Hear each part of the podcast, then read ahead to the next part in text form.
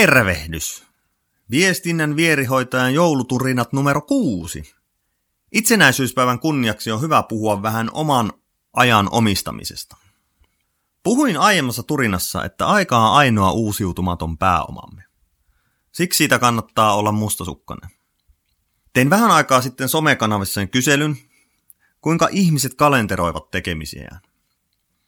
Yli puolet vastanneista eivät syöttäneet to-do-listansa kalenteriin. En tiedä missä vaiheessa nämä ihmiset oikein työnsä tekevät. Olen nähnyt vastaavia tuloksia muuallakin. Kalenterihallinta ei taida olla ihan meidän vahvuuksiamme.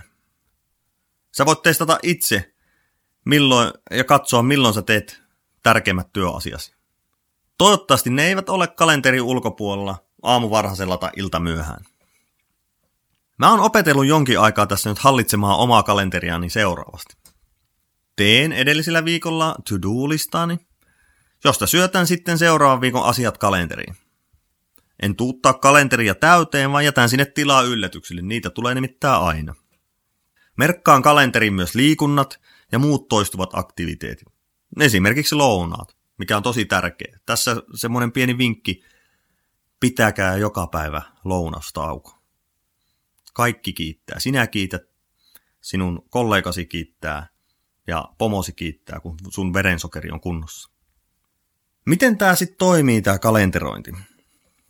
No paljon paremmin kuin entinen kaaukseni. Nyt mä priorisoin asiat ennen kalenterin laittoon ja tiedän, mihin mun pitää panostaa milläkin viikolla. En mä saa vieläkään kaikkea tehdyksi, mutta tärkeimmät asiat hoituvat tosi hyvin. On myös tosi tärkeää kalenteroida aikaa, jolloin ettei mitään. Ainakaan sellaista, mitä joku muu toivoo tai vaatii sinun tekemään. Eli omista oma aikasi, pidä sitä kiinni. Muista, täytä oma kalenterisi ensin, ennen kuin annat kenenkään muun sörkkiä sitä. Hyvää itsenäisyyspäivää. Se, että asumme Suomessa, tarkoittaa, että me voidaan omistaa omaa aikamme, eli otetaan se haltuun.